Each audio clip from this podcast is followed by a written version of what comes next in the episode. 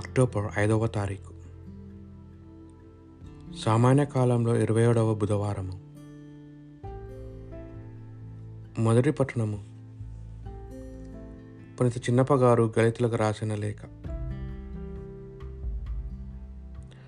పద్నాలుగు సంవత్సరముల తరువాత తీతును కూడా వెంటబెట్టుకొని బర్ణబాతో తిరిగి ఎర్షలేమునకు వెళ్ళి తిని అటు పోవాలనని దేవుడు నాకు తెలియజేయట చేతనే నేను పోయి తిని. నేను జరుపునదియు జరిపినదియు ఒకవేళ వ్యర్థమైపోయానేమో అని నేను అన్యుల మధ్య వివరించుచున్న సువార్తను వారికిని మరి ప్రత్యేకముగా పెద్దలని ఎంచబడిన వారికిని విషితపరిచితిని అటుల కాక యూదులకు సువార్తను బోధించు బాధ్యతను దేవుడు పేతురుకును అప్పగించినట్లే.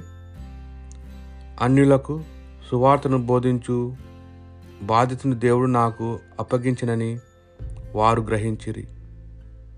ఏలైనా యూదులకు పేతురు అపోసులుడుగా చేయబడినట్లే దైవశక్తి వలన నేను అన్యులకు అపోసులునిగా చేయబడి తిని ఆధార స్తంభములకు ఎంచబడిన యాకోబు పేతూరు యోహానులు దేవుడు నాకు ఒసగిన ప్రత్యేక కృపవరమును గుర్ గుర్తించిరి. మేము అన్యులలోను వారు యూదులలోను పనిచేయవాలని చెప్పి తమతో భాగస్వామగుటకు సూచకముగా వారు నాతోను బర్ణబాతోనూ కూడి చేతితో కరచాలాను చేసిరి.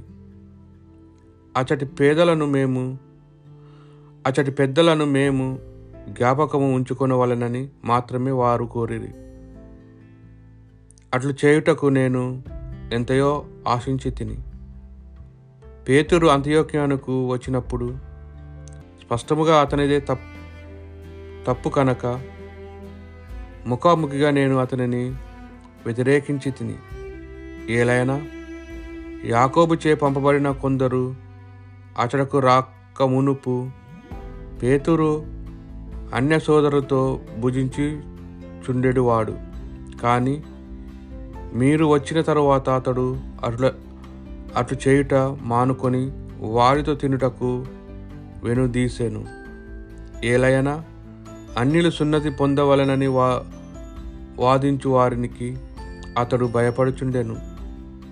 మిగిల యూదులను అతనితో పాటు అట్లు నటించిరి. బర్నబా కూడా వారి నటనకు లోనాయను. వారు సువార్త అందలి సత్యమును అనుసరించి ప్రవర్తించు ప్రవర్తించుటలేదు. అని నేను గమనించిన తోడ్నే వారి అందరి ఎదుట పేతురుతో ఇట్లాంటిని. నీవు యూదుడవై ఉండి ఉండి కూడా యూదుని వల్లే కాక అన్నిని వల్లే జీవించుచుంటివి. ఆయనచో అన్నిలు యూదుల వల్లే జీవింపవలెనని నీవు ఎట్లా బలవంతము చేయగలవు?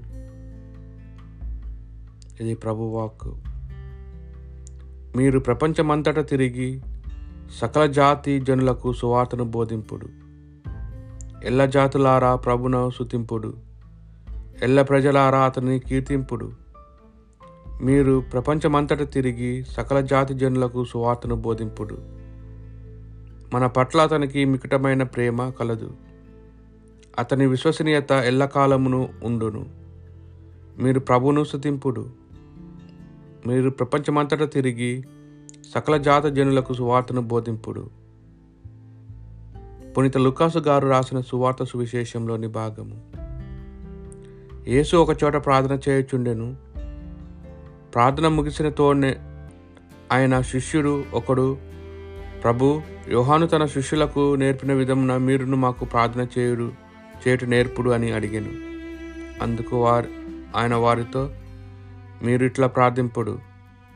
తండ్రి నీ నామము పవిత్రపరచబడునుగాక నీ రాజ్యము వచ్చునుగాక మాకు కావలసిన దిన ఆహారము మాకు ప్రతిదినము దయచేయము. మా పాపములను క్షమింపము. ఏలైనా మేమును మా ఉన్నస్తులందరినీ క్షమించుచున్నాము. మమ్మ శోధనలో చిక్కుకొనియకు కొనియకుము అని చెప్పాను. ఇది ప్రభు సువిశేషము.